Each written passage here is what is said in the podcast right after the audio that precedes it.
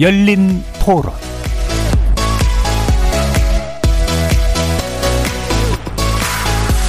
안녕하십니까. KBS 열린 토론 정준희입니다.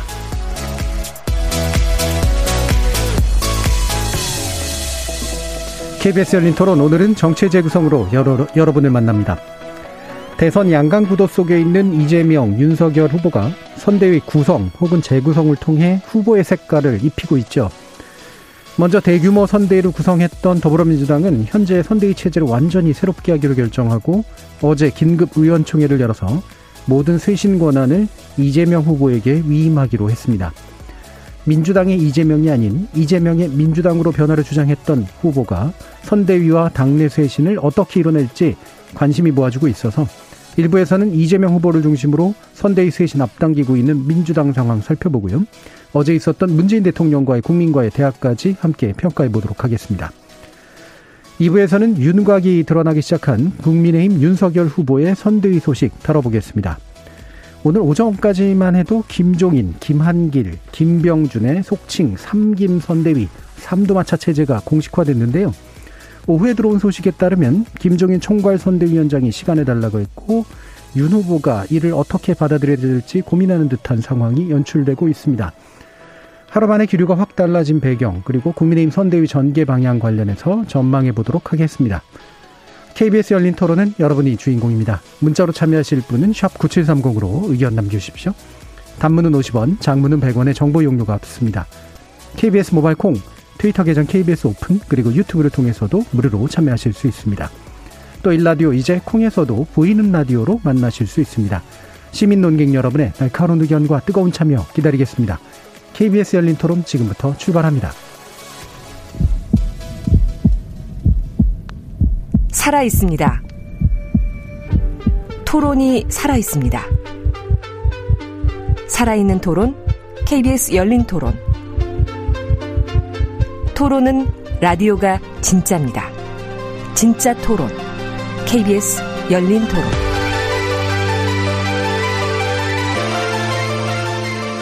정치를 보는 색다른 시선, 정치의 재구성, 함께 해 주실 네 분의 논객 소개하겠습니다. 먼저 더불어민주당 선대위의 수석 대변인이시죠. 현근택 변호사 자리하셨습니다. 네, 안녕하세요. 현근택입니다. 그, 그리고 국민의힘 전남 순천 당협위원장이십니다. 천하람 변호사 나오셨습니다. 예, 전남 순천의 천하람입니다. 자, 최수영 시사평론가 함께하셨고요. 안녕하세요. 자, 전 정의당 혁신위원이셨던 김준우 변호사 나와 계십니다. 안녕하세요. 자, 어, 어제 있었던 문재인 대통령의 국민과의 대화 간단히 좀 짚어보고 어, 선대위 문제로 넘어갈까 하는데요. 어, 2년 만에 아, 대국민 소통입니다. 그리고 임기 말 실질적으로는 아마 국민과의 대화 마지막 자리가 아닐까 이렇게 어, 생각이 되는데요. 어, 어떻게 보셨는지 간단한 얘기를 한번 좀 들어보죠.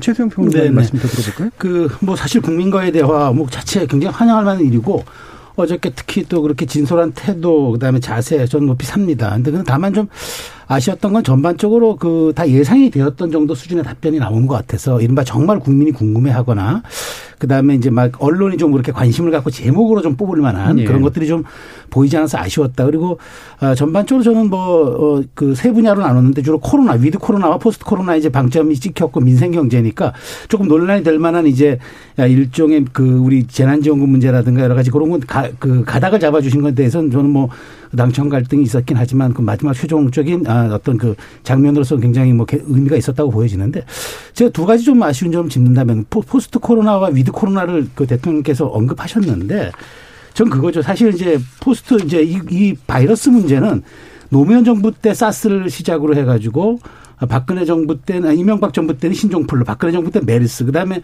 문재인 정부 들어서 코로나 19가 왔거든요. 그러니까 네. 다음 정부에도 아마 이런 것들이 또 올 수 있는 가능성이 지금 이렇게 추세로 보면 계속 있는 건데 그런 점에 대해서 정부가 어떤 축적된 매뉴얼을 이번에 좀 이런 이런 걸 했고 앞으로 6개월간 이런 거에 대해서 마지막 진력을 해서 총체적인 대책으로 해서 다음 정부를 넘기고 국민에게 안심할 수 있는 그런 방역 시스템을 구축하겠다. 그렇게 좀 조금 더 방역 장관들이 다 배석하고 있었는데 좀 예. 그런 점들을 좀 더 구체적으로 그다음에 명징하게 그다음에 아주 좀 국민들의 가슴속에 딱 들어오게끔 해줬으면 어떻을까 하는 아쉬움이 남고 물론 이제 또 주제는 없었지만 마무리 발언을 통해서라도 사실 선거 중립에 대한 좀 의지는 밝혀 주셨으면 어땠을까 음. 아쉬움이 듭니다. 왜냐하면 지금 사실 선거 주무장관, 법무장관, 행안부 장관, 총리 다 지금 사실 여권의 현역 그 정치인들이거든요. 그렇게 그런 점에서 야당에서도 끊임없이 이걸 요구하고 있기 때문에 여러분 이건 저한테 믿어주시고 맡겨주시면 제가 아주 공정하고 아주 중립적으로 내각을 잘 운영해서 선거하겠습니다. 이렇게 해서 하셨으면 조금 국민들에게 마지막 야당에 대한 논란도 좀 잠재우고 이런 점들이 좀 두 가지 정도는 아쉬웠는데 전반적으로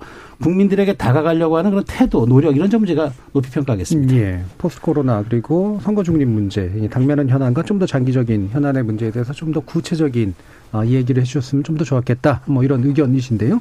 일단 청근택 대변인. 네, 뭐 아마 선거 중립 문제는 뭐 제 예상입니다만 선거가 본격적으로 시작되면 사실은 지금은 선거 본격적으로 시작된 건 아니거든요. 네. 아마 뭐 다 이제 되다 보면 아마 제가 보기에 그런 거 표명할 자리는 있을 것 같고로 음. 예상되고요.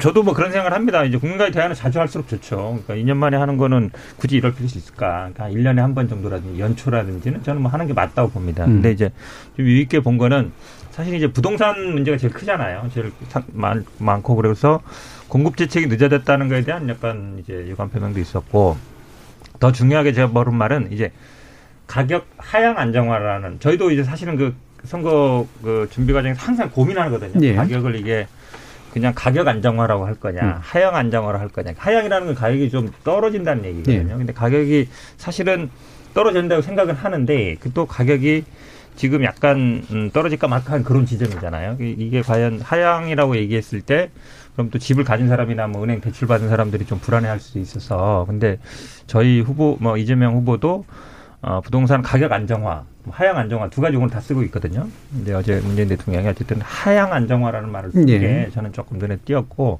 그걸 쪽으로 방향을 잡는 게 저는 맞다고 생각합니다. 왜냐하면 예.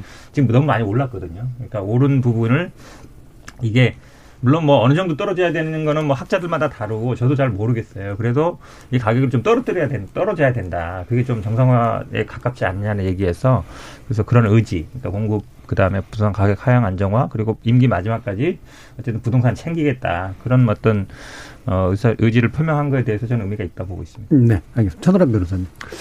아, 네. 근데 저는 국민과의 대화가 사실상 국민과의 대화가 아니다라는 생각이 들었던 게요.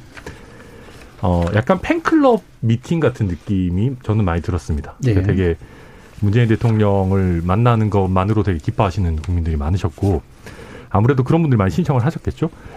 근데 제대로 정말로 깊이 있게 얘기를 하려면 날카로운 후속 질문이 들어와야 되는데 어, 물어보는 분도 굉장히 그냥 포괄적으로 이렇게 날카롭지 않게 물어보시고 답변하시는 문재인 대통령의 태도도 뭐 그렇게 아주 깊게 들어가기보다는 개괄적인 얘기를 하고 그 다음에 후속 질문 없고 다음 분으로 넘어가고 이렇게 되니까 어 이게 뭐 되게 좋아 보이는 행사인 거는 맞는데 이걸 통해서 우리가 문재인 대통령 내지는 문재인 정부가 가진 생각을 더 깊이 깊이 있게 알 수 있었느냐 저는 뭐 그런 부분은 조금 회의적이다라고 보고요. 그래서 저는 이렇게 많은 국민들을 초대한 대화 자리보다는 좀 깊이 있는 언론인들과 제대로 된 심층 인터뷰를 하는 것이 오히려 더 맞, 는 포맷이 아닌가. 네. 어, 그런 면에서 좀 어, 아쉬웠다. 그런 생각이 들었습니다. 음. 그러니까 국민들과의 대화를 하면 사실 당연히 나올 수밖에 없는 결론인데 언론인들과 하면 훨씬 더 괜찮았을 것 같으세요?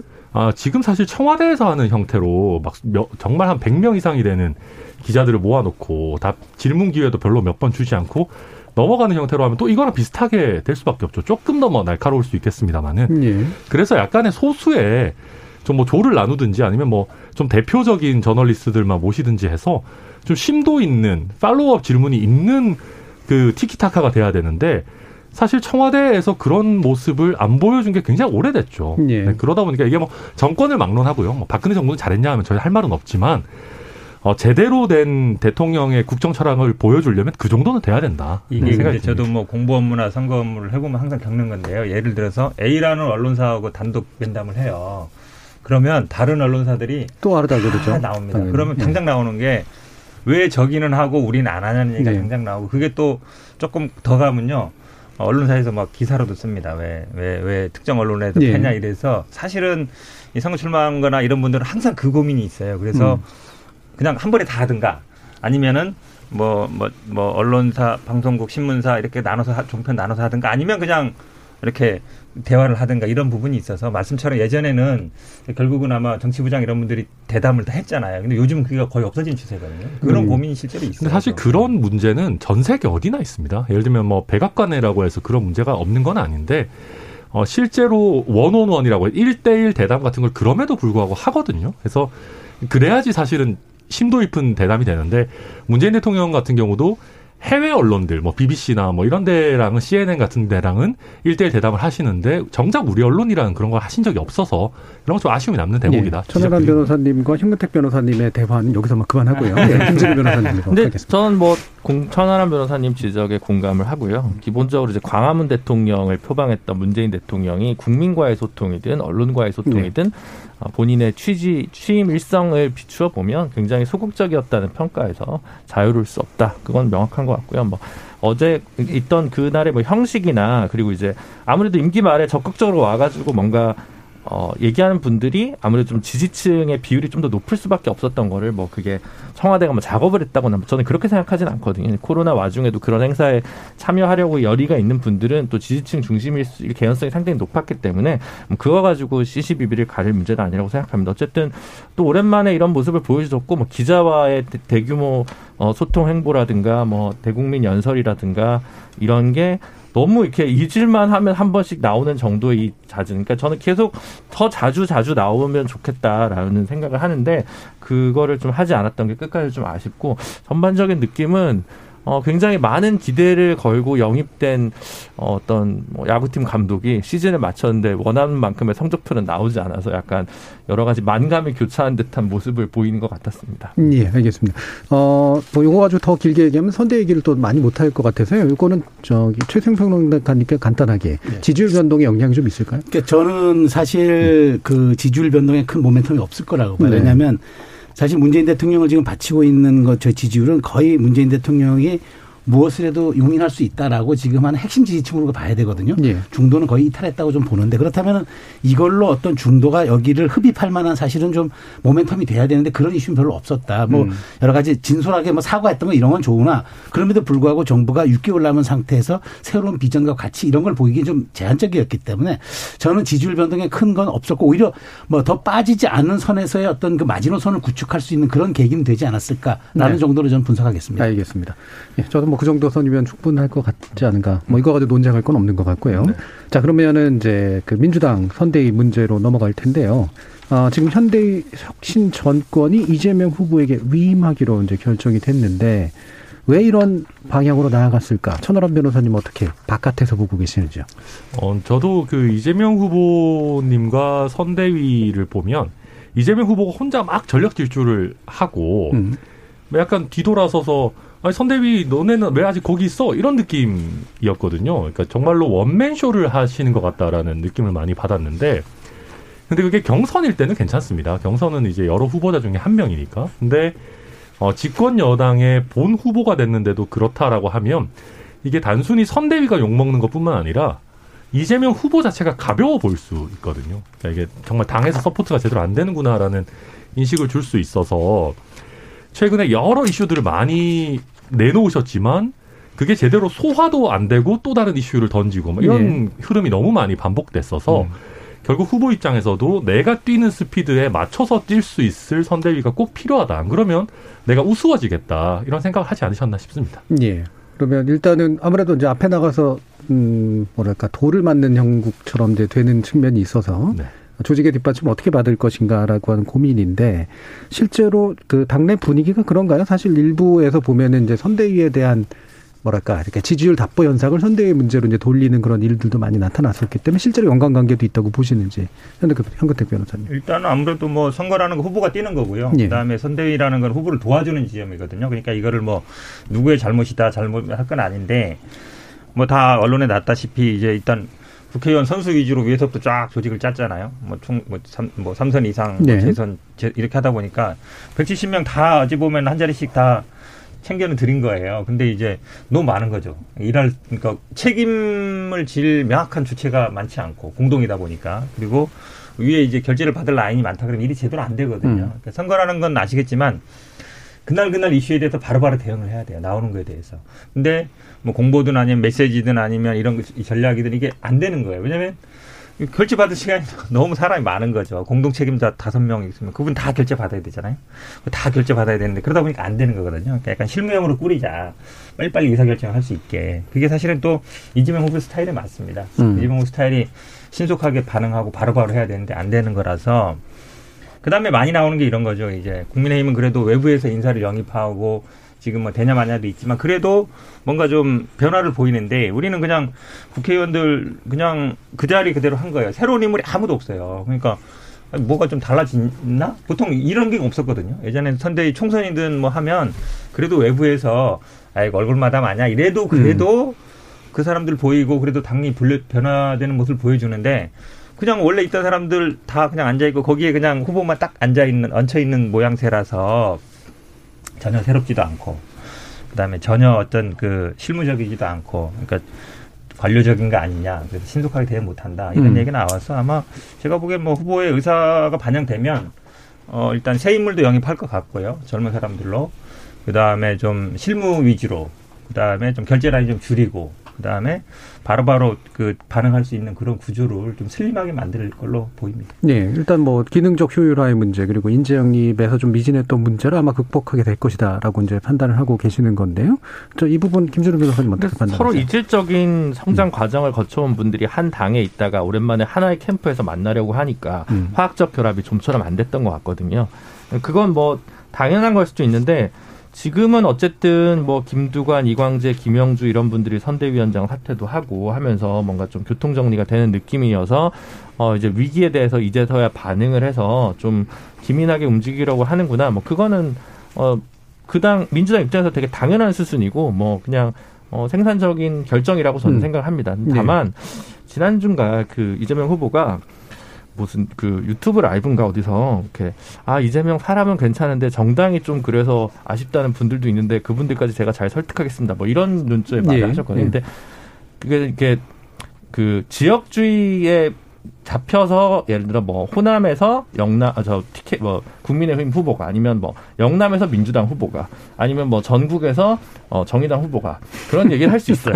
예. 근데 그 일당의 대통령 후보는 그런 얘기를 하는 것은 저는 이제 맞지 않다고 보거든요. 아무리 그건 본인의 당에서의 비주류 감성을 그대로 여과 없이 내보이는 건데 그런 식으로 당을 바라보는 인식이라기보다는 본인도 스스로 당을 좀 녹여내는 자세가 또 여전히 좀 부족하거나 필요하지 않을까라는 생각이 많이 들었습니다. 예, 최승표 저, 제, 저는 좀, 좀 다르게 좀 음. 관점에서 보고 있어요. 그러니까 저는 캠페인 전략의 그 전략과 그다음에 후보 브랜드에 좀 문제가 있다고 보는 건데 저는 사 실 이 문제의 문제 핵심은 이재명 후보가 그동안 표방했던 성과주의가 저는 한계에 봉착했다고 보는 겁니다. 네. 이재명 후보의 성과주의가 저는 대장동에서 막혀버렸어요. 음. 막혀버린 데다가 얼마 전에 야심차게 추진했던 일산대교의 뭐 통행료 무료화가 지금 법원에 가처분 신청 받아들여서 네. 네. 중지가 됐어. 물론 본안 소송이 남아있긴 하지만 그런 것들이 이제 대중이 그 이재명 후보가 가져왔던 브랜드에 대해서 의구심을 제기한 거예요. 제가 또 하나 데이터를 하나 말씀드리면 11월 첫째 주에 입소스하고 한국경제가 여론조사한 게 있는데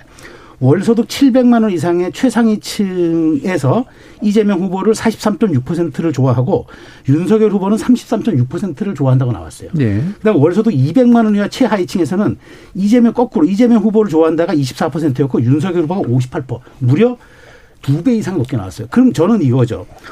이재명 후보가 억강부약, 대동세상, 난 약자의 편이다 얘기, 네. 예, 예, 외치는데 외려 가난한 계층들이 그걸 캠페인하는 사람에게 등을 돌리는 지지율의 역설이 나타나거든요. 음. 이걸 뭘로 설명할 것인가. 그러니까 저는 선대위의 문제가 일부 있을 수 있겠으나 저는 본질적으로 캠페인 방향이 잘못됐다고 보는 거예요. 그러니까 네. 이제까지 저는 이광재 의원이 이제 뭐 어, 강을 건넜으면 배를 불살르라 그랬는데 제가 보기에 이제 이런 캠페인 전략이 경선 때까지 먹혔다면 본선에서는 전환점을 가져올 때가 되었다. 이제 그것이 선대의 개편이라는 어떤 그 활로로 출구로 나타나는 것은 그 어, 맞겠으나 본질은 여기에 있기 때문에 이런 캠페인, 그러니까 이재명은 합니다로 계속 갈 건지, 네. 이재명이 어떻게 다른 형태로 어떻게 대중에게 소구한다라고 갈 건지, 저는 본질적인 캠페인 전략의 전환점에 서 있는 거지, 이게 선대위를 조금 기마병 형태로 슬림화한다?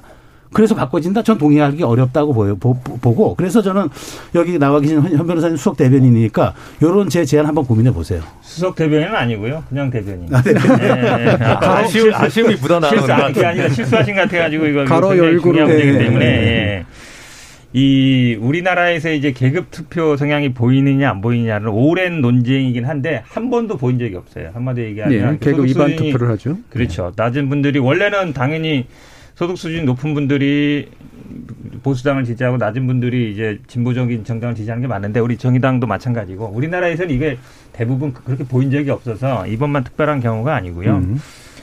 뭐 일산대교 문제나 대장동 문제, 일산대교는 뭐 제가 보기에 뭐 큰 이슈는 아니고 대장동 문제는 아마 이슈는 될 걸로 보이는데 결국은 근데 선거라는 거는 저는 미래를 보여주는 거라고 봐요. 과거에 사람들이 미래를 보는 건 뭘로 보냐면 과거의 성과로 보는 거거든요. 이재명 후보에게 있어서 대장동이라는 거는 뭐 하나 여러 일 중에 하나이기 때문에 여러 가지 성과들이 있어서 그걸로 크게 같지는 않고요.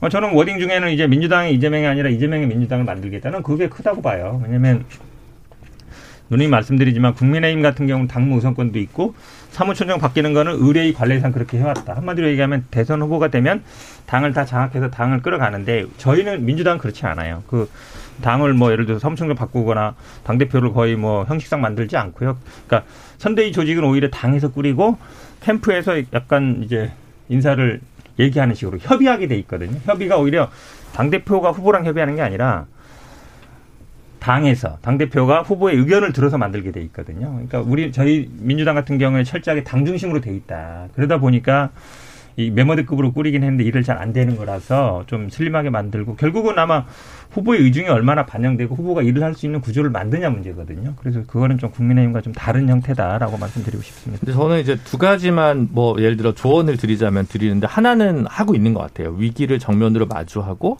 사과할 줄 아는 이재명이 되었으면 좋겠다라는 생각을 계속 가지고 있었는데 오늘 또 뭐 본인의 오류에 대해서 진솔한 인터뷰도 했고 그리고 지난주부터 뭐 대장동 특검 문제라든가 이런 부분들에 대해서 좀 수용하는 자세를 보여주면서 어, 너무 이제 강대 강으로만 맞서는 이재명의 이미지에서 조금 이야기를 듣고 자신만이 오르는 것이 아니다라는 열린 자세를 조금씩 보여주려고 하는 것 같아요. 이제 이게 얼마나 쭉 갈지는 이제 본인에게 달려 있는 거니까 그건 이제 본인에게 달려 있는 것 같고요. 두 번째는 미래와 관련된 투표인데 어, 지금 특징은 민주당이 이제 경선이 늦어지면서 계속 꼬인 것 같아요. 제 생각에는. 그러니까 어, 미래를 보여주는 게 아니라 지금 보여줄 수 있는 정당이잖아요. 180석이 있으니까. 선대위가 큰 게 문제가 네. 아니라 당과 후보가 같이 갈 수 있냐 없냐의 문제예요. 지금 하자라고 하는 거고 오늘 이제 한국노총 방문해서 이재명 후보가 노동이사제 패스트트랙이라도 이제 해서 하겠다라고 이제 얘기를 했잖아요. 그러니까 음. 그런 게 필요한 거죠. 11월, 12월, 1월, 2월에 국회에서 민생 법안 그동안 개혁에서 주춤주춤했던 것을 성과를 보여줄 수 있는가 없는가. 실제로 자신들이 얼만큼 기득권이 됐는지 아니면 기득권을 스스로 피 흘리면서 개혁할 수 있는지에 대한 결단과 결과물을 국민들한테 보여줄 수 있는가 없는가에서 승부가 나는 거예요. 윤석열 후보가 어떻게 되냐가 중요한 게 아니라 음. 이재명과 민주당의 적은 그 스스로입니다. 그래서 그 스스로가 얼마나 알을 깰 수 있는지 없는지. 근데 다른 정당들은 이런 옵션을 갖고 있지 않단 말이에요. 네 근데 네. 이 정당만 오직 180석을 갖고 있기 때문에 그 무기를 활용할 수 있을 것인가 없을 것인가 달려 있다고 봅니다. 네. 이재명은 합니다가 이제 이재명은 하려고 하는 걸 민주당이 하는 거죠. 지금 네. 하라는 거죠. 지금 예. 해라. 지금 해라. 그러면 음. 앞으로도 믿어주겠다. 이럴 수 있는 거죠. 김준우 변호사 지적 굉장히 네. 중요한 지적입니다. 네. 사실은 네. 이제 그게 당원들의 요구이기도 해요. 그렇죠. 그러니까 할수 네. 있는 거 예를 들어서 아니 지금 할 수 있는데 그동안 안 했냐. 음. 180석 만들었는데 뭐 했냐. 이게 단순히 뭐 검찰 개혁이나 뭐 언론 개혁 이런 것뿐만 아니라 민생과 관련된 게 많거든요. 음. 그러니까 지금 당장도 이제 개발리 환수 같은 게 나오는 부분인데 당연히 여러 가지 할 수 있는 것들은 해야죠. 그러니까 그 부분이 사실은 당원들이나 지지자들이 제일 많이 지적하는 부분이에요. 예. 단순히 어떤 뭐 언론개혁, 검찰개혁만 얘기하는 거 아니거든요. 민생과 관련되고 본인들의 삶과 관련된 얘기들을 할 수 있는 게 정말 많거든요. 예. 안 하고 있었다. 이제 와서 지금 김 변호사 말씀처럼 대통령 되면 하겠다고 하는 게 뭐하냐 지금 180도 못 하고 있는데 저는 뭐 그 지적 맞다고 보고요 아마 그 고민도 저는 뭐 하고 있다고 보고 예 지금 이제 뭐 민주당이 이제 실제로 많이 움직이게 되면 그리고 이른바 패스트트랙까지 얘기가 나오면 국민의 입장에서는 굉장히 불편할 수도 있는데 어떠세요? 네 맞습니다. 그런데 네. 이제 어, 국민들께서 저는 보시는 눈이 있다고 봅니다. 그러니까 뭐 갑작스럽게 음. 뭐 많은 것들을 하려고 했을 때 이게 과연 진정성이 있겠느냐. 결국 또 선거용이라고 해석될 수 있는 부분들이 분명히 있고요. 그러니까 예컨대 최근에 이재명 후보께서 되게 태도 변화도 있고 저도 그런 거 높게 평가하는데 과연 그러면 뭐 예를 들면 북한과의 도발도 지금 뭐 그런 부분에 대해서 오늘 언급하시고 그렇더라고요. 예. 뭐 단호하게 예. 맞서겠다. 근데 그런 걸 선거철에 꺼내는 것을 국민들이 과연 그 자체로 평가를 해주시겠느냐 하는 문제가 있는 것처럼 음. 개혁 입법들을 뭐 몇 근 몇 년간 안 하다가 갑자기 쏟아내는 것들에 있어서도 마찬가지 평가가 나올 수밖에 없고 또 한 가지는 자칫 속도전으로 가게 되면 이 최근에 당정청 갈등이 재현될 수도 있습니다. 예를 들면 재난지원금 지급이라든지 네. 이런 부분과 관련해서 저 굉장히 놀랐던 게 집권 여당이 그 다 같은 당의 기재부를 국정조사하겠다. 이런 약간 뭐 솔직히 무슨 소린가 싶은 얘기들이 막 갑자기 튀어나오고 이런 것들이 어 아무튼 제가 요약하자면 당정청의 협의가 제대로 되지 않고 설익은 얘기들을 계속 꺼내게 되면 오히려 그것도 마이너스가 될 수 있다. 네, 그 점을 지적하고 싶습니다. 알겠습니다. 자, 그럼 살짝 또 넘어가서 음, 지금 이제 양정철 씨에 관련된 이야기들이 나오잖아요. 그다음에 이해찬 이제 전 대표 같은 경우도 지금 구원투수로 나와야 되느냐 마느냐 얘기들이 좀 있고요. 그 정도까지의 상황이라고 보세요, 최영선 평론 네, 그러니까 저는 제가 저, 저 시종일관 제가 드리고 싶은 말씀은 이게 저 외부 요인보다는 저는 예. 이재명 후보가 결국 상품이 중요한 거잖아요. 그러니까 음. 대중이 사실은 뭐 제3자가 잘해가지고 그 정당을 지지한다. 그건 말이 안 되는 거죠. 그러니까 뭐 총선 때는 뭐 그런 영향이 일부 외부의 인사 영향이 있을 수 있겠으나 저는 대통령 선거만큼 다들 미래형 투표라고 얘기하잖아요. 미래는 누굴 보고 맡깁니까?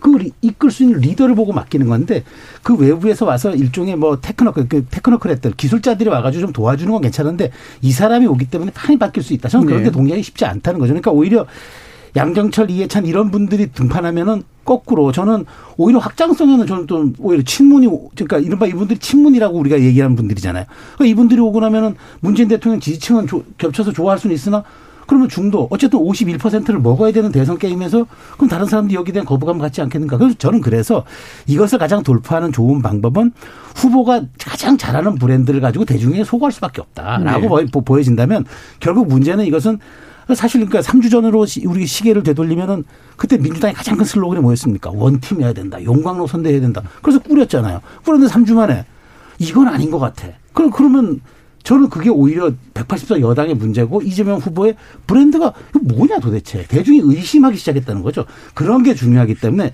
오히려 이런 이해찬 양정철 이런 외부 인사들 이른바 명망가들을 다시 이제 선거 관리 리스크에 장점 있는 인사들을 가지고 한다.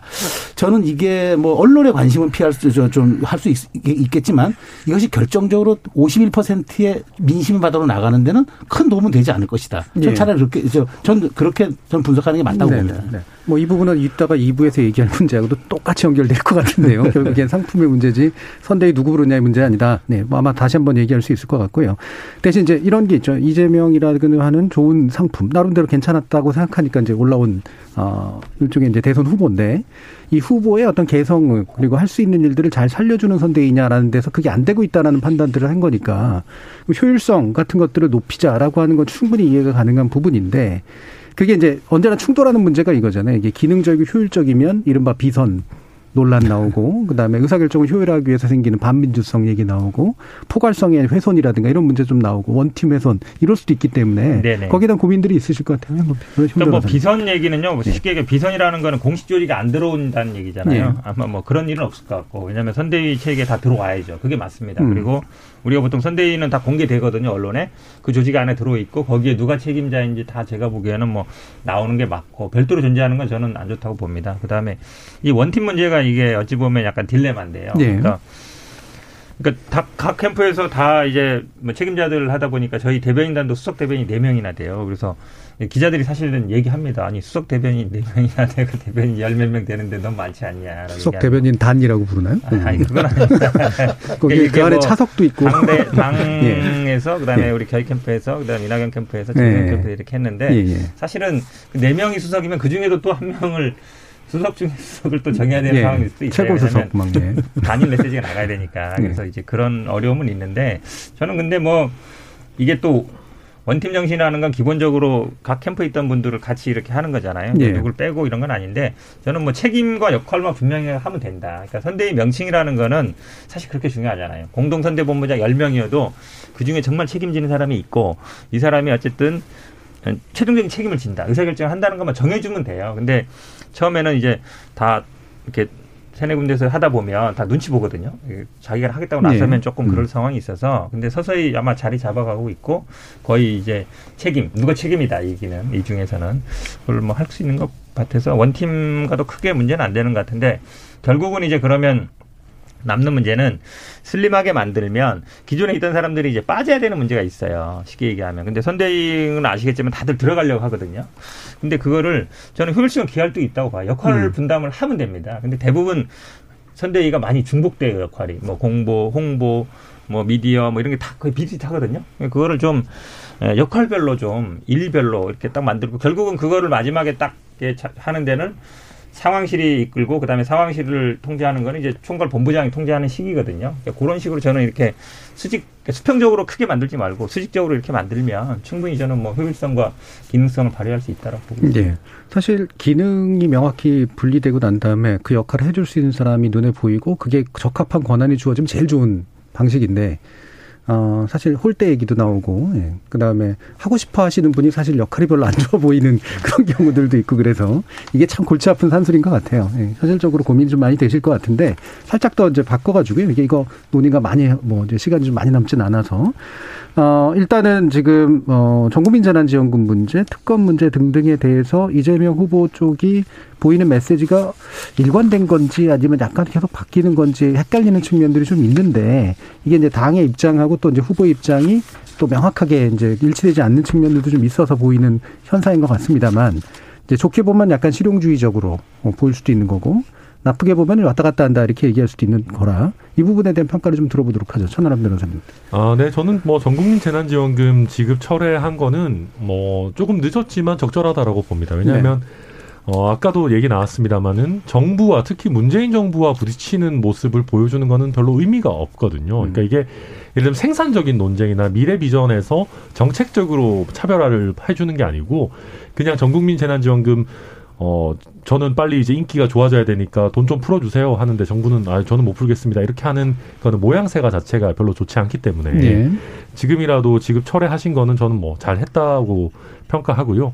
다만 그 국민들께서 보시기에 너무 왔다 갔다 한다라고 느껴질 수 있는 부분이 이런 식으로 던졌다가 걷어들인 게 너무 많았어요. 뭐 예를 들면 20대 소득세 뭐 전부 면제라든지 뭐 음식점 총량제라든지 뭐 공약은 아니다라고 말씀하셨지만 이런 식으로 던졌다가 분위기 보고 다시 걷어들이고 이런 것들이 네. 여러 차례 최근에 있다 보니까 아, 국민들께서는 뭐 이재명은 한다더니 뭐 한다 할 수 있으면 하는 사람인가 아니면 뭐, 뭐 약간 그런 식으로 될 수 있을 것 같아서 어, 한, 한두 달간에는 이렇게 좀 입장을 바꾸는 일은 좀 삼가하는 게 좋겠다. 그런 음. 생각은 듭니다. 네.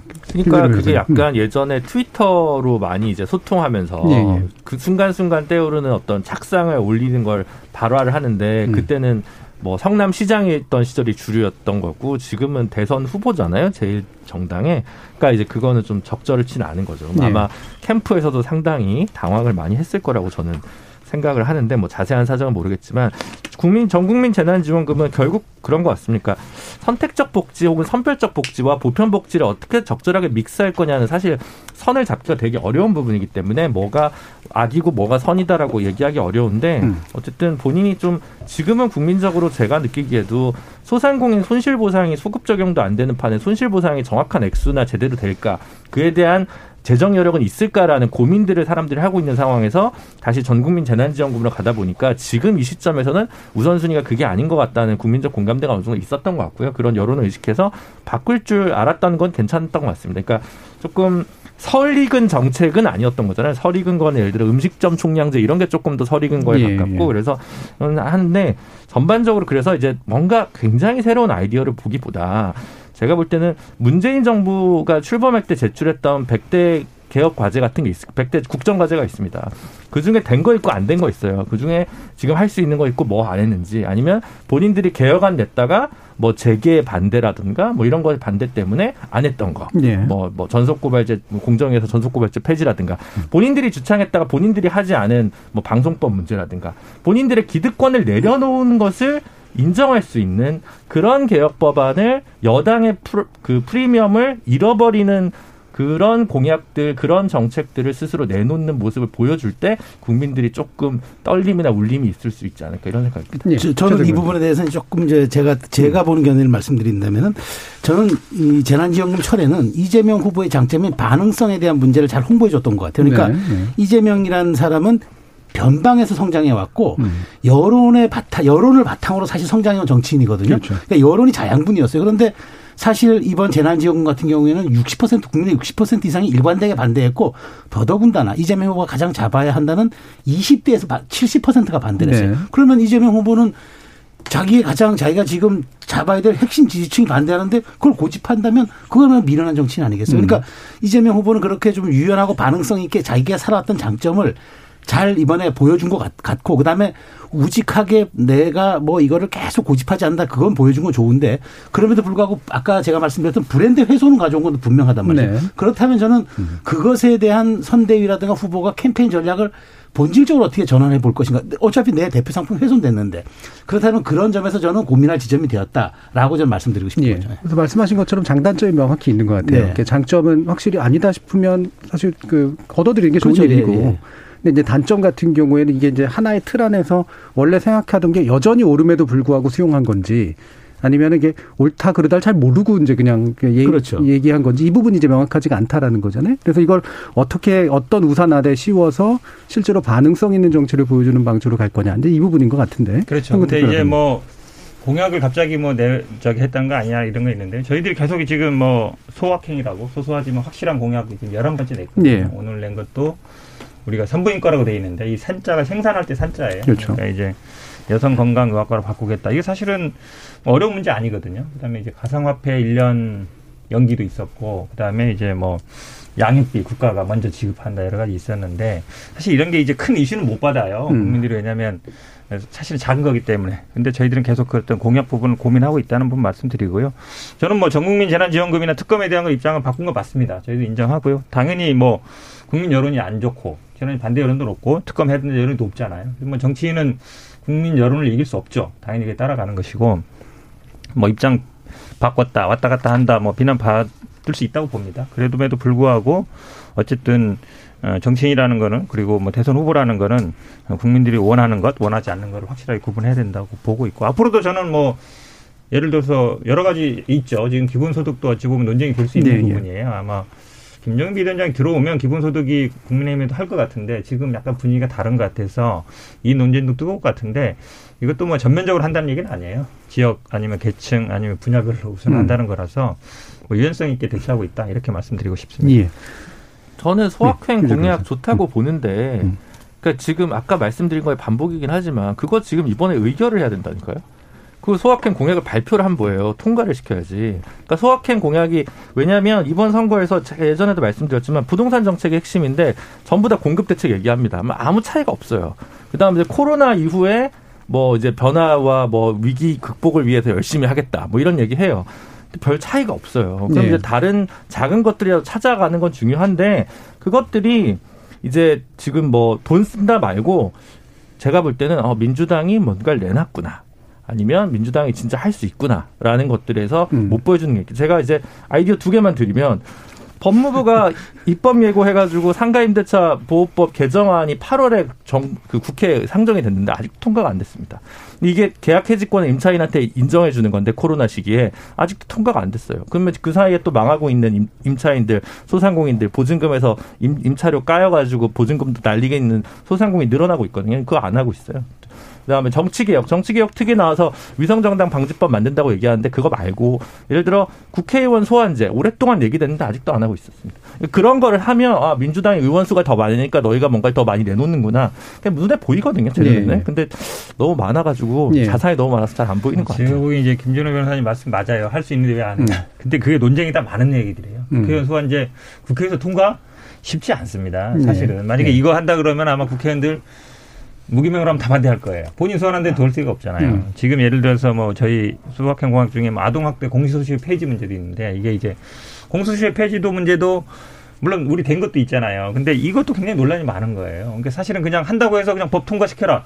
그거는 제가 보기 쉽지 않다. 이재명은 양육비 아니 근데 그것도 논란 어느 정도 이 성숙이 돼야 되는 것이지 양육비 국가 책임제도 마찬가지예요. 사실은 뭐 국회의원들이 반대는 안 할 걸로 보는데 이 개인 간의 문제잖아요. 개인 간의 이제 민사적인 네. 문제인데 이거를 국가에서 먼저 주고 나중에 그럼 받을 수 있느냐 이런 논쟁이 있기 때문에 이런 어느 정도 사회적인 논의나 이게 성숙돼야 되지. 그냥 180세 있으니까 공약을 내지 말고 다 해라. 제가 보기엔 그거는 좀. 근데 소환제 정도도 발의 안 하고 추진 안 하면 아 정권 교체 돼도 상관없다는구나로 받아들일 개연성이 상당히 클것 네, 같습니다. 알겠습니다. 네. 예, 두 분의 어, 긴장감 은근히 있었는데요. 네. 어쨌든 전 중요한 얘기라고 보고요. 아, 지금 공약 세우고 주고 뭐 약속하는데 집중하는 것도 좋은데 할 수 있는 건 먼저 좀 해라. 라고 하는 거. 그게 이제 실제로 하는 것을 보여주는 모습이다. 이 의견 사이에서 또 실제로 성숙되고 의견이 이제 어느 정도로 합의될 필요가 있는 것들도 있으니까 어떻게 풀어갈지 한번 보도록 하겠습니다. 자, 마일드 님이 개인적으로는 양정철, 이해찬 모두 의미 없습니다. 너무 old한 인물들입니다 라고 부정적인 의견 주셨고요. 4222님께서 후보들이 국민이 뭘 원하는지 빨리 알아차려야 합니다. 잘못된 공약이 있으면 빨리 인정하고 할 수 있는 것을 약속해야죠. 멀리 보고 생각했으면 합니다 라는 의견 주셨어요. K80187133님께서 김병준, 김한길 전 대표가 나오는 게 그리 세월어 보이지는 않습니다. 이번 선거도 과거로 가는 선거 같습니다라는 말씀 주셔서요. 이 부분 바로 2부에서 논의하도록 하겠습니다. 여러분은 KBS 열린 토론과 함께하고 계십니다. 토론이 세상을 바꿀 수는 없습니다. 하지만 토론 없이 바꿀 수 있는 세상은 어디에도 없습니다.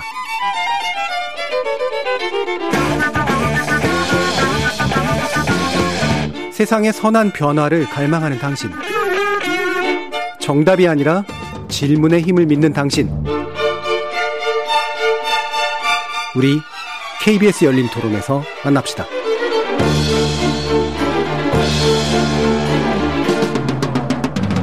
KBS 열린 토론 월요일 코너 정체 재구성 함께하고 계신데요. 전 정의당 혁신위원이셨던 김진우 변호사, 어, 국민의힘 전남 순천 당협위원장이신 천하람 변호사, 최수영 시사평론가, 민주당 선대위 그냥 대변인이신 현근택 변호사 이렇게 네 분과 함께 하고 있습니다. 자, 국민의힘 이제 선대인 문제로 좀 넘어가는데 핵심은 결국은 김종인입니다. 김종인 총괄 선대위원장이 자리는 다 마련이 됐는데 시간을 달라. 라는 표현을 썼고 그 이유가 뭐냐 그리고 실제로 안 올 것 같으냐라고 하는 부분이 핵심인데요. 일단 천하람 변호사님 말씀 좀 해주시죠. 어, 우선 김종인 위원장이 하루 이틀 시간을 달라라고 한 적도 없다라는 얘기를 했습니다. 그러니까 어, 윤석열 후보는 이제 하루 이틀 시간 달라라는 취지로 김종인 위원장이 네. 얘기를 했다라고 했는데 그거조차도 부인을 한 거로 보면 꽤 많이 마음이 상했다라고 해석하는 게 맞을 것 같고요. 한 적이 없다라는 말을 직접 김종인 위원장이 했나요? 그렇죠. 그게 이제 음. 그몇 시간 전에 지금 한겨레 보도로 나왔는데요. 예. 어 그 뭐 그렇다라고 하면 이제 꼭 하루 이틀이라는 그 시간적인 제한에 구애되지 않고 본인이 충분히 고민을 하겠다라는 취지로 일차원적으로 해석이 되고요. 예. 또 여러 지금 나오는 얘기들을 보면 김종인 위원장이 이대로 가면 그냥 뭐랄까요. 어, 그냥 혼자 공중에 붕 뜨게 된다라는 위기감을 갖고 계신 게 아닌가 싶어요. 예. 중간에 김병준 위원장이 이제 상임선대위원장으로 오게 되면 음. 결국 결제 라인이라는 게 상임선대위원장을 거쳐서 총괄선대위원장으로 올라오는 거기 때문에 어 이렇게 삼김이라고 해서 같이 한 묶음으로 묶이는 것 자체를 예. 좀못 받아들이는 것 같다 근원적으로 그리고 거기에 덧붙여서 뭐 장재원 의원이 비서실장 하는 거에 대해서도 꾸준히 좀 못마땅해 하는 기류가 느껴진다라는 게 당내의 지배적인 그런 평가고요. 네. 어, 요약하자면 그 김종인 비대위원장 입장에서도 본인의 거의 마지막 작품이 될 수도 있는데 본인이 전권을 가지고 짤 수도 없는 거에 대해서 평가를 받아야 되는 거에 대해서 부담을 느끼시는 것 같고 결국 네. 그 점이 최종 결정을 못 내리고 있는 그런 배경으로 보입니다. 예. 실제로 뭐 이 발언이 정확히 누가 맞는 발언이냐는 뭐 사실 이 정치판에서는 솔직히 말하면 음. 이게 그참 팩트 확인이 잘 안 되는 경우들이 많은데 의도적으로 말을 하니까요. 그런데 그렇죠. 핵심은 이제 전권 이른바 여의도 자르라고 부르시는 분이 전권을 발휘하기 위해서 오는데 전권을 발휘 못하는 상태에 대한 불편감 이런 건데. 제가 보기에는 네. 안 오실 가능성도 있을 것 같아요. 네. 왜 그러냐면 지금 말씀처럼 그러니까 윤석열 후보 측에서는 어, 하루 이틀 시간을 달라라고 얘기했다 그러는데 김정은 비대위원장 난 그런 적 없다라고 음. 얘기하니까 윤, 저 윤석열 후보 측에서 제3자를 통해서 들었다. 예. 왜냐하면 소통이 안 된다는 얘기잖아요. 두 번인가 만났다 그랬고 수시로 전화 통화도 한다 그랬는데 얘기 안 된다는 얘기잖아요. 그 얘기는 뭐냐면 의사가 다르다는 얘기잖아요. 근데 오늘 이 얘기 처음 나왔을 때 언론 보도를 봤는데 거기는 윤석열 어, 김종인 비대위원장이 하루 이틀 달라 고민한다가 아니라 윤석열 후보가 거부했다라고 뉴스가 나왔어요. 네. 그 얘기는 이미 안은 올라갔는데 그것만 빼고 통과시켰다라고 얘기가 나온 거 보면 생각이 안 맞는 거거든요, 기본적으로. 그럼 만약에 이 정도 상황이 됐는데 들어간다. 김정은 비대위원장이 지금 천하람 변호사 말씀드렸지만 밑에는 김병준 비대위원장이 있고 그 다음에 김한길 지금 새시대 준비위원장이라고 있는데 후보 직속으로 만들었어요. 음. 그러면 사실은 후보 직속이라는 게 후보가 제일 위에잖아요. 그 다음에 총괄이 있는 건데 예, 예. 후보 직속으로 만들었으면 김정은 비대위원장이 보기에는 자기보다 위에 있는 거예요. 실제로 도표상도 그렇게 돼 있고 음. 그리고 또이이 김한길 이분을 새시대 위원장으로 얘기하면서 현장에 가가지고 발표를 했잖아요. 그렇게. 그러면 자기보다 김한길 전 대표를 더 우선시하는 게 아닌가라고 예. 느낄 수밖에 없죠. 그럼 내가 어 김한길 대표 밑으로 들어가야 돼? 어 내가 그래도 지금까지 다 뭐 비대위원장 하고 이랬는데 정치력으로 보거나 아니 난 그거 못 하겠다. 내가 음. 어떻게 김한길 밑으로 가냐. 이 생각을 안 할 수 없을 것 같아서 위로도 있고 밑에도 있고 또 자기랑 협의도 안 하고 또 이렇게 보면 굳이 내가 여기 가서 해야 되나? 그리고 지금 이제 국민의힘 내부적으로도 보면 막 이제 지지율도 잘 나오고 자댕 같으니까 굳이 뭐 김종인 비대위원장 필요한가? 예. 이런 여론도 있는 걸로 알고 있거든요. 그럼 이분이 뭐 꼭 어디를 해야만 뭐 해야 되겠다 이런 생각이 있는 분은 아니잖아요. 아쉬우면 말어 뭐 이럴 수 있는 거라서 약간 지금은 제가 보기에 갈 가능성보다 안 갈 가능성으로 더 가는 게 아닌가 제 느낌은 좀 그런 예. 생각입니다. 그러면 아주 짧게만 솔직하게 오는 게 더 불편하세요? 안 오는 게 더 편하세요? 그러니까 똑같은 얘기입니다. 아니 근데 이제 김동연 비대위원 정권을 행사하고 예. 이럴 때는 중도층에 분명 소구력이 있어요. 왜냐하면 네. 기존의 기득권 이런 사람들 쳐내기 때문에. 근데 지금은 상태에선 제가 보기에 들어가나 안 들어가나 별 영향 차이가 없을 것 같다. 예. 그 저는 이 저, 저희 프로그램이 이게 정치의 재구성이잖아요. 예. 저는 이거를 보수 정당의 재구성 차원에서 봐야 된다고 음. 보는 겁니다. 그러니까. 음. 이 사실 지금은 주류적 주류 세력에 그러니까 국민의힘 주류 세력의 권력 투쟁의 마지막 그렇죠. 정점을 향해 가는 거예요. 그러니까 네. 지금 사실상 제가 보기에는 어, 전 이명박 세, 이명박 대통령의 측근이었던 그룹들이 주류가 돼 버렸어요. 친이계가. 김종인 이종 이종 그저 이준석 대표가 지금 비주류화 되고 있는 과정이에요. 음. 그러니까 여기에 마지막 갈등 구조의 정점을 찍고 있다고 보여지는데 윤석열 국민의힘 후보가 사실 정치인문 5개월 만에 보수정당 일야당의 자리를 후보 자리를 꿰찬 이게 대한민국 사회의 전무했고 또 앞으로도 후무할 겁니다. 음. 이런 상황에서 지금 사실상 국민의힘 당내 권력 지도가 거의 백지 상태였거든요. 예. 근데 지금 윤석열 후보가 예, 택했어요. 신주류를 택했어요. 그럼 김종인 후보나 이준석 대표는 구, 그러니까 비주류의 길을 가거나 아니면 일정 부분 여기에 대한 역할을 해야 수, 수락해야 되는데 김종인 위원장의 장점은 어디 있습니까? 정상적 상황에서 힘을 못 발해. 이, 이분 직업이 비대위원장이에요. 비상한 음. 상황, 비상한 대책이 필요할 때는 굉장히 이분의 효용 가치가 높은데 이분이 아주 평, 평화롭고 평온한 상황에서는 힘을 못 발휘하는 역설적 구조를 가지고 있어요. 음. 그러니까 지금 상황이 그런 거예요. 윤석열 후보의 현재 지지율로도 청년층도 가져가고 중도도 가져와서 이길 수 있, 다고 측근들이 판단하니까 굳이 그러면 우리가 분전해야 하나요? 나중에 상황 리스크 감내해야 하나요? 음. 라는 본원적 질문을 하는 거예요. 이 근데 근데 저는 이 부분을 최종 판단하는 건 윤석열 후보일 수밖에 없다. 그러니까 저는 윤석열 후보가 사실상은 이쪽은 신주류 쪽으로 갔다고 봅니다. 갔다고 보는데 그런 그럼에도 불구하고 앞으로 닥칠 1차 조정, 2차 조정, 뭐 이게 여론조사의 지형 변화라든가 국민들의 여론 여론의 어떤 그 상황에 직면할 때를 대비해서 보험용 혹은 미리 진지구축용으로 가져갈 것인지 이 판단 이 판단만 남, 남지 않았을까 전 보고 김종인 위원장도 그런 것에 대한 자기 굉장히 그 고민이 많으신 분이기 때문에 그런 것을 고민하면서 최종 선택에 가까, 가까이 다가가지 않을까 싶어요. 저는 음. 윤석열 후보의 의중에 따라서 결정될 가능성이 매우 높다라고 음, 생각합니다. 결국 후보의 의중이다. 네. 네. 김준우 변호사님. 그렇죠. 그만큼 음. 절실하지는 않은 거죠. 음. 네. 그래서 김종인 위원장 입장에서는 작년 총선 때 되게 오래전 얘기 같네요. 작년 총선 때 황교안 대표가 뒤늦게 부른 거잖아요. 공천 다 끝나고. 네, 네. 공천 다 끝나고 선대위원장 되니까 할 수 있는 게 별로 없었다. 그러니까 지난 총선 패배가 공동 선대위원장이었던 김종인 위원장의 책임이다라고 얘기하는 사람은 아무도 없고 오히려 비대위원장을 쭉 맡았잖아요. 그러니까 근데 이제 그 경험을 해보니 이제 내가 만기친람을 하더라도 뭐 어쨌든 뭔가를 쥐고 있어야 난 뭘 할 수 있다. one of them으로 나는 안 된다. 난 더 원앤 온이다라는 아이덴티티가 되게 김종인 위원장님 되게 강하신 것 같고 윤석열 후보 입장에서는 지금 굉장히 추세가 좋기 때문에 있으면 좋지 더할 나위 없이 좋지만 없더라도 뭐 이렇게 좀 약간 절실하지 않으니까 양자 간에 이제 밀고 당기가 되는 거 아닌가 싶습니다. 2017년 대선에도 김종인 위원장이 어느 캠프에 설까는데 결국은 대세가 가르다 보니까 큰 영향력이 없어서 2017년에는 크게 두각을 네. 발휘를 못하고 본인 대선 출마까지 얘기하다가 이제 사라진 일이 있지 않았습니까? 그래서 지금 상황에서는 아무래도 윤석열 후보의 협상력이 조금 더 높을 수밖에 없지 않나 싶습니다. 예. 그래서 냉정하게 보면 지금 그 국민의 입장에서는 김종인이 옛날만큼 필요하지 않고 김종인의 입장에서도 옛날만큼 자기가 들어가서 힘을 쓸 수도 없는 상태가 되기 때문에 그래서 정말로 이게 이제 어떻게 대충 봉합되는 양식으로 갈까? 이게 사실 되게 궁금해져요. 근데 실제로 어떻게 될지 모르겠습니다만 애초에 김병준, 김한길, 저는 삼김이라고 부르는 거 되게 싫어하긴 합니다만 민주당이 나온 예. 삼김이라고 그렇죠. 민주당이 네. 또 그렇게 이렇게 모으는 게 정말로 윤 후보의 뜻에서 굉장히 좀 의미가 있는 일이었을까? 사실 저는 좀 궁금하거든요. 네. 어떠세요? 그러니까 저는 이제 이렇게 봅니다. 그러니까 김종인 위원장까지의 삼김을 놓고 제가 말씀을 드리면은. 음. 사실 윤석열 후보는 이제 만일 당선이 된, 다고 해도 네. 의회 형편이라는 엄청난 불리한 상황에 직면하게 돼요. 그렇죠. 어쨌든 민주당이 설령 민주당 야당인데도 100, 160, 170석이에요.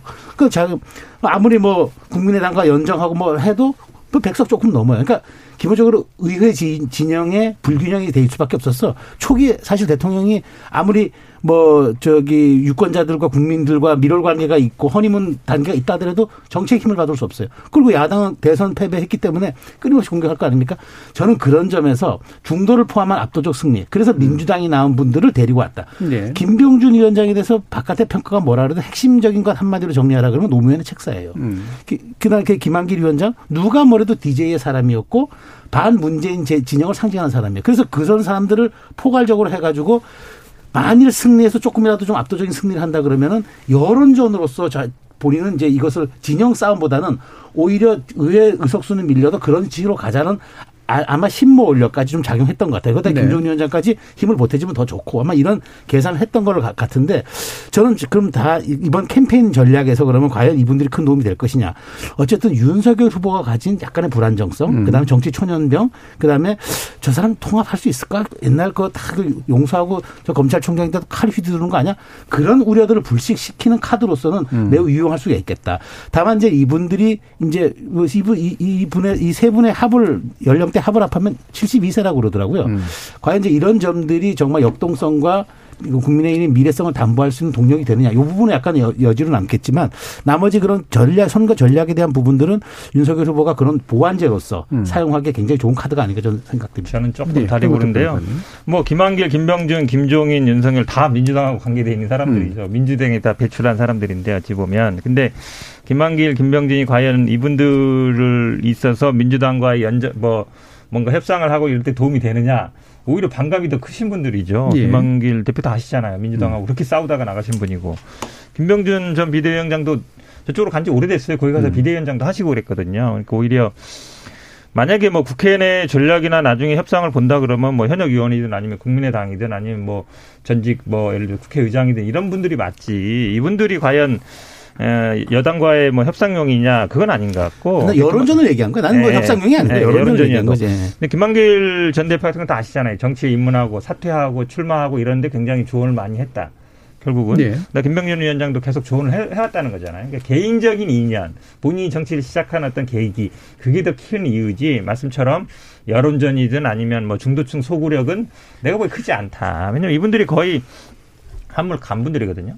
제가 오늘 계속 그랬어요. 뭐 새시대 준비가 아니라 이거 구시대 복귀 위원장 아니냐. 사실은 김한길 전 대표나 김병준 위원장이 무슨 새로운 시대의 비전을 제시하거나 뭐 이럴 분들로 생각하는 국민들은 저는 많지 않다고 네. 봐요. 근데 새로운 인물 데려오는 건 좋은데 그런 뭔가 좀 혁신적이고 개혁적이고 미래를 보여줄 수 있는 사람들인데 그런 사람들이 아닌 건 분명하지 않아요. 제가 네. 보기에 여기에 이론은 없을 것 같습니다. 네, 지금 심재국 님도 김종인, 김만기, 김병준 늘 듣던 이름인데 새로운 인물 없이 새 시대를 준비할 수 있을까요? 라는 그런 비슷한 의견을 주셨는데 아까 이제 최소영 평론가님 말씀하신 것처럼 실제로 이분들이 득표력이 있거나 뭔가 이렇게 자기 지지 기반이 있어서 그걸 끌고 올 수 있는 일종의 영주 같은 위치는 분명히 아닌 것 같고 다만 어, 반문 세력은 다 모였어. 어, 이제 문재인 쪽 포위됐어라고 하는 이미지를 만드는 데 도움이 될 수는 있을 것 같아요. 어떻게 보세요, 전현원 변호사님? 아, 네, 너무 그 정답을 말씀하시고 나서 질문하시니까 아, 그러게요. 뭐 100세 시대를 준비하시는 위원회인가 하는 생각도 저도 드는데 어, 근데 일단 저는 그래도 이제 아까 그래도 우리가 뭐 이해찬 전 대표나 양정철 의원과 그래도 비교를 해 보자면요. 예. 김종인 위원장 같은 경우에 특히 저희 당 내에서 안 좋아하는 분들이 굉장히 많습니다. 음. 당 내에서 안 좋아하는 분들이 많다라는 거는 당 밖에서 소구력이 어느 정도 있다는 음. 얘기거든요. 중도 확장적인 성향이 있고 기존의 국민의힘과는 결이 다르다라는 부분이 있기 때문에 어, 지금 민주당에서도 사실 새로운 인물이 없고 심지어는 이해찬, 양정철 등판론까지 나오는 상황에서 그것보다는 조금 더 나은 상황이 아닌가라는 음. 생각이 들고요. 그 다음에 그 기존의 DJ계 인물들이 그 많이 왔죠. 윤석열 후보 캠프에 뭐 김경진 전 의원, 네. 뭐 송석준 뭐 많이 음. 왔습니다. 어, 김한길 전 대표도 온 거는 최소한 국민의힘이 굉장히 취약한 호남 지역에는 조금은 도움이 될 수 있고 우리가 호남 쪽 사람들을 최소한 홀대하거나 무관심하지 그분들에 대해 무관심하지 않다라는 시그널을 줄 수 있다는 데에서는 나름의 의미가 있습니다. 음. 뭐 아주 크지 않습니다. 예를 들면 뭐 김한길 전 대표가 온다고 해서 호남에서 막와 네. 국민의힘 찍어야지 이런 건 아니지만 네. 그래도 이 국민의힘의 정치적 포트폴리오에 포함이 되는구나라는 정도의 느낌은 줄 수 있어서 뭐. 그 반문 빅텐트 이외에도 각자가 갖고 있는 나름의 상징성은 있다. 저는 그렇게 평가가 됩니다. 네, 그러니까 이게 꺼진 불도 다시 보자는 대선에서 굉장히 중요한 가치라고 저는 생각을 합니다. 네. 그러니까 2012년 대선 때 한광호, 김경재 이런 분들 박근혜 캠프에서 모셔갔을 때 민주당 쪽에서 비웃었어요. 음. 근데 어쨌든 그런 거 하나 푼, 두 푼 모아서 세력을 하고 어쨌든 과거와 내가 대화를 하려고 한다, 호남과 통합을 하려고 한다라고 하는 메시지를 던졌잖아요. 그때 지금 어, 국민의힘 의원하시는 윤주경 의원도 그때 영입을 했던 거고, 뭐, 이뇨한 의사라든가, 뭐, 여러분들을 그렇게 되게 대통합을 하려고 하는 노력을 보였다는 거죠. 그 사람밖에 없어 신선하지 않아라가 문제가 아니라, 그렇게라도 마, 많이 채우는 거였겠죠. 그러니까, 어, 그 당시로 놓고 보면, 어, 지금 이런 뭐 김한길, 뭐 김병준 이런 분들 다시 모셔오거나 새롭게 모시는 부분이 어, 그렇게 아주 우습게 볼 만한 것만은 아니다. 물론 이제 가슴이 두근거리거나 미래지향적이진 않죠. 그 부분에 있어서는 황근택 변호사님 말씀이 맞는데 그렇게 되면 아마 이제 그 다음번에는 지금 뭐 저는 뭐 갈지 안 갈지는 잘 모르겠지만 뭐 금태섭 전 의원이라든가 뭐, 뭐 김동연 총리라든가 이런 분들을 좀 적극적으로 영입하려는 노력을 좀 하긴 해야 될 겁니다. 근데 이거를 영입했다는 것 자체만으로는 뭐 그거를 꼭 어, 엄청난 플러스 점수는 아니지만 예. 플러스는 플러스다 사람을 모으면 그리고 김종인 위원장이 약간 부담스러울 수 있는데 이분을 좀 상대화할 수 있는 효과도 분명하게 있다 그 정도 생각이 들었습니다. 네, 저는 뭐 백시 시대 준비 한 그거밖에 기억이 안 나가지고 써놓고 있는데 킬링 메시지. 백시 시대 준비 연쟁. 아 워딩 좋은 것 같아요. 그러니까 뭐 물론 이제 아마 다 인재 영입 할 거예요. 저희도 네. 하고 이제 저 국민의힘도 하는데 결국 처음에 어떤 사람들이 오냐 중요하거든요. 근데 결국은 이, 이, 김정인 비대위원장을 어쩐 식으로는 모시고 하느냐 마느냐는 결국 윤석열 후보가 사람 어떻게 쓰느냐, 정치력, 사람 어떻게 되냐, 그걸 보여주는 거거든요. 그러니까 김종인 비대위원장이 key man이 될 수밖에 없어요. 왜냐면 이분이 계속 여러 정당에서 정치를 해왔고, 저는 아마 이런 식으로 가면 갔다가도 나중에 나올 수 있다고 봐요. 왜냐면 본인이 원하는 대로 하고 싶은데 못하게 한다는 네. 거잖아요. 그러면 결국은 지금 보세요. 홍준표 후보도 계속 my way 하고 있잖아요. 오히려 계속 diss하고 있습니다. 이분 아마 선거 끝날 때까지 계속 그럴 거예요. 본인의 영향력을 할 거고. 유승민 의원도 지금 뭐 전화 안 받는다고 하잖아요. 음. 그러면 뭐 원희룡 후보는 원래부터 원팀이었고 그러면 네 명 중에 두 분은 없는 거예요. 한 분은 원래 원팀이었으니까 마찬가지고. 그 다음에 김정은 비대위원장을 어떤 식으로든지 간에 예전에 대부분 정당에서 뭐 앞에 황교안 대표도 얘기했지만 다 모시고 왔거든요. 어쨌든 필요하니까. 근데 안 되잖아요. 그러면 본인 말 잘 듣고 자기 쉽게 얘기하면 자기 쉽게 약간 밑으로 밑으로는 잘 되는데 위로 사람들 자기나 수평적인 관계나 어려운 사람들한테는 잘 못하는 거 아니냐 못 모시는 거 아니냐. 근데 국민들은 밑이 아니에요. 국민들은 모셔야 될 사람이거든요. 음. 그러면 지금 보면 대부분 조직을 짜는 것도 보면은 뭐 연성 기술 좀 낮은 사람, 정치 지도 좀 나이가 어린 사람, 좀 이런 사람들은 쉽게 쉽게 이게 붙고 있는데 같이 경쟁했던 사람, 아니면 좀 더 어르신, 좀 더 모셔야 될 사람들 안 되고 있는 거잖아요. 그러면 이런 분이 어떻게 국민들을 모시고 대통령이라는 건 일종의 이제 에, 공직이잖아요. 누굴 지배하는 자리가 아니거든요. 검찰총장처럼 그런 게 딱 보여주는 사례 아닌가. 결국은 사람을 인재를 어떻게 쓰는가의 정치력 발휘를 못 하고 있는 상징적인 사건으로 저는 드러나고 있지 않나라고. 그, 그, 네. 저 잠깐 한 말씀 네. 말씀드리면 저는 이 저 삼김 그러니까 김종인 위원장이 올지 말지 별개로 하고 이렇게 포진한 거는 윤석열의 현실적 정치론이 반영된 거라고 봅니다. 그러니까 음. 윤석열 후보는 딱 한마디로 정의하면은 국민들의 높은 정권 교체 열망이 반영된 반사체 효과를 이제까지 누리고 왔거든요. 네. 그걸 집결을 다 이번 인선으로 다 한 거예요. 근데 이제 윤석열 후보에게 남은 과제가 뭐냐. 내가 미래를 보여줄 수 있는 내가 발광체라는 걸 국민에게 입증할 지금 시간이 4개월 동안 남은 거예요. 그러니까 네.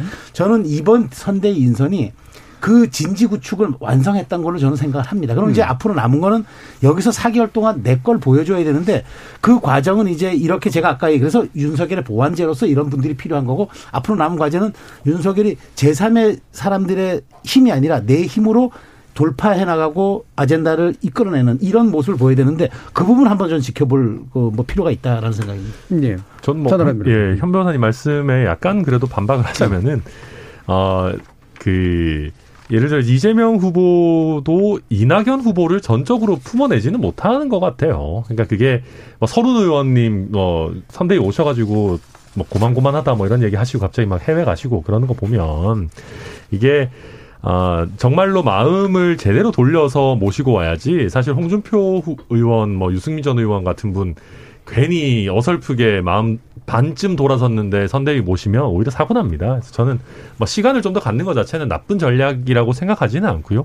심지어 민주당은 이미 만들어 놓은 선대위도 다시 뭐 해체하겠다고 하는 마당에 저희가 뭐 그렇게 못하고 있는 건 아닌 것 같다. 음. 네, 그래서 조금의 그런 반박을 드립니다. 그렇죠. 사실 국민의힘 입장에서 윤석열 후보 선출되고 나서 선대위 구성 때문에 지금 아무런 긍정적 메시지 없이 시간을 보내고 있는 네. 오디오 조정 시간을 갖고 있잖아요. 네. 침대 정치라고. 네, 그러면 오디오 신조어들 많이 어, 괜찮아. 오디오 조정 시간. 네, 제가 아침에 썼습니다. 네. 침대 축구. 그러고 있는데 음. 그 와중에 이제 그 민주당이 먼저 후보를 선출한 어떤 그 이득을 못 보고 있는 거죠. 이 민주당이 흔들리고 있고 선대위를 재구성하고 있기 때문에 지금 국민의힘이 지금 약간 이른바 삽질을 하고 있는 게 티가 별로 안 나는 거지. 음. 사실 지금 점수 차를 더 벌릴 수 있는 거를 좀 좁게밖에 못 벌린 거 아닌가. 국민의힘도 사실 이번 주까지는 어떻게든 이 문제를 정리해야 될 겁니다, 무조건. 예. 결국은 이제 이게 이렇게 된 이유가 그러니까 이를테면 어, 민주당 같은 경우에는 이제 마음이 되게 좀 급한 상태였고 지지율 문제 때문에 어, 지금 윤석열 후보 같은 경우 국민의힘 쪽은 일단 지지율이 적자가 꽤 나오니까 어, 현재 같은 상황들이 벌어진 측면도 분명히 좀 있잖아요. 근데 네. 이게 이대로 가지는 않을 것 같아서 그렇죠. 어떻게 보세요? 어, 그럼요. 지금 네. 사실 여론조사라는 거는 음.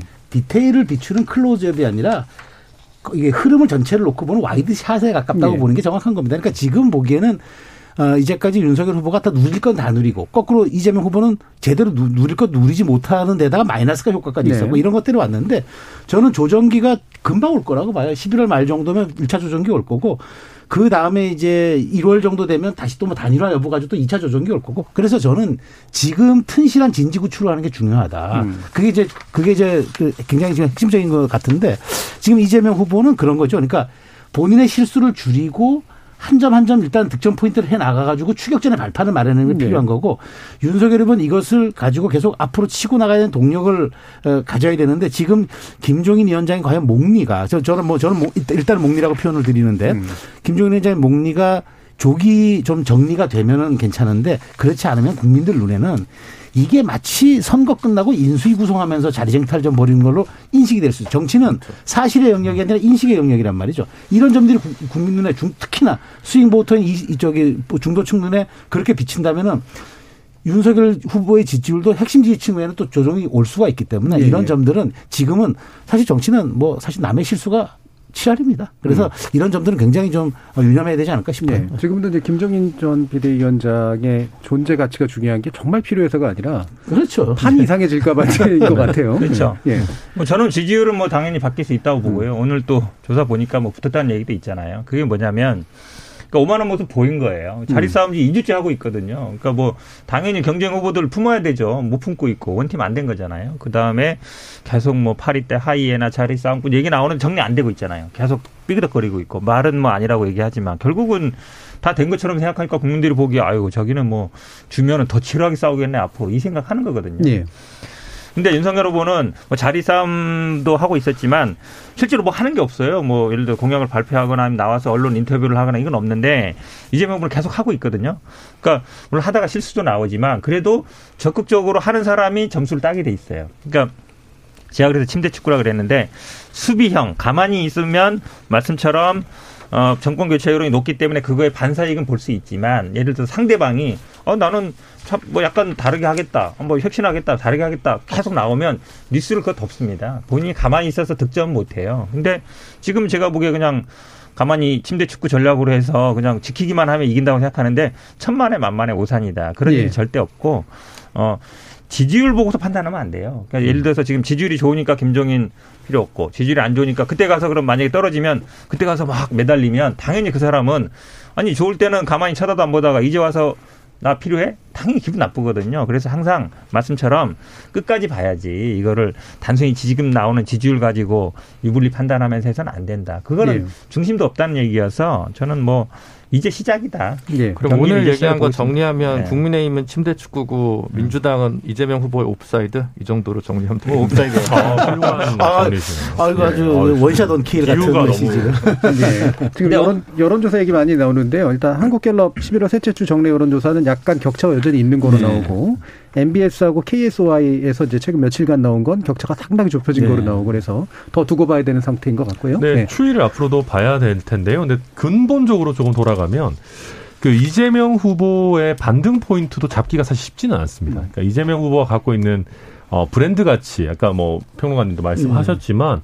근본적인 매력 포인트가 사실 많이 떨어졌고, 그 대장동도 최대 치적이라고 하셨지만, 결국 국민들의 영린을 기, 뭐 건드렸고, 그 외에는 계곡 정비하신 거 말고 뭐 특별하게 뭔 성과가 있지라는 생각이 들거든요. 뭐 계곡 정비마저도 심지어 남양주 시장이 먼저 했다고 하고 있는 마당이고 여튼 그런 그 반대로 윤석열 후보가 경선 과정에서 수많은 실수들을 했습니다마는 그 덕분에 오히려 국민들의 기대 수준도 많이 낮아져 있는 상황이거든요. 그러니까 이제 저희는 어떻게 보면 서울 변호사님 정치 정치 인생을 걸고 이제 도파를 하시는 거 같습니다. 그렇기 때문에 저희가 조금만 잘해도 아. 반, 더 올라갈 수 있는 그런 여지가 네. 많고 예. 이재명 후보로서 녹록치 않은 상황이다. 결국 예. 이재명의 유능함, 뭐 도덕성에 대해서는 다들 별로 크게 기대는 없었지만 유능함이라는 브랜드를 다시 어떻게 되찾을까 그게 안 되면 사실은 백약이 무효다. 저는 예. 이렇게 봅니다. 그러니까 자당 야당과 타당에 대한 평가가 방금 천하람 변호사님이 전형적인 아존인수인데 되게 묘한 아존인수 같은 느낌이 있어요. 아니 뭐 제가 한마디 안 할 수 없는데 뭐 예. 기대 수준이 낮으니까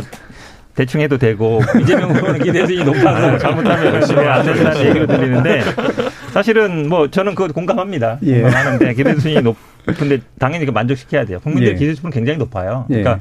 대통령의 자리가 대통령제 국가에서 특히 우리 우리나라처럼 많은 고난이 있는 사람들은 대통령의 능력이 굉장히 많이 좌우합니다. 경부의 성장뿐만 아니라 음. 민생 3위나 사실 국회의원 300명 모은 것보다 대통령 역할이 그보다 훨씬 커요. 그렇게 본다 그러면 사실은 굉장히 중요하죠. 그분의 네. 능력이. 저는 뭐 기대치 높은 게 좋은 거다. 그리고 저희들은 그 기대치를 충족시키려고 노력하겠습니다. 예. 아전 인수에 대해서 아전 인수로 답해주시면. 자, 어쨌든 결국 선거는 제논의 물대기니까요. 네. 이 물대기, 밭갈이 잘 됐으면 좋겠습니다. 자, KBS 열린 토론 월요일 코너 정치의 재구성은 그럼 이것으로 모두 마무리하겠습니다. 오늘 함께 해주신 현근택 변호사, 최수영 평론가, 그리고 천하람 변호사, 김준우 변호사. 네 분 모두 수고하셨습니다. 감사합니다. 감사합니다. 네, 고맙습니다. 감사합니다.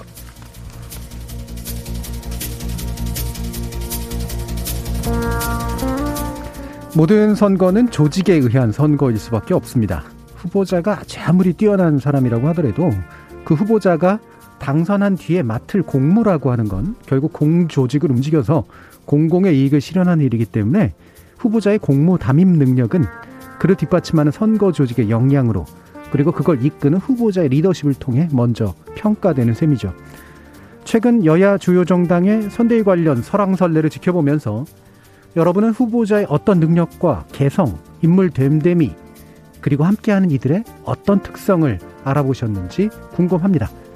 저는 내일 저녁 7시 20분에 다시 찾아뵙겠습니다. 지금까지 KBS 열린 토론 정준이었습니다.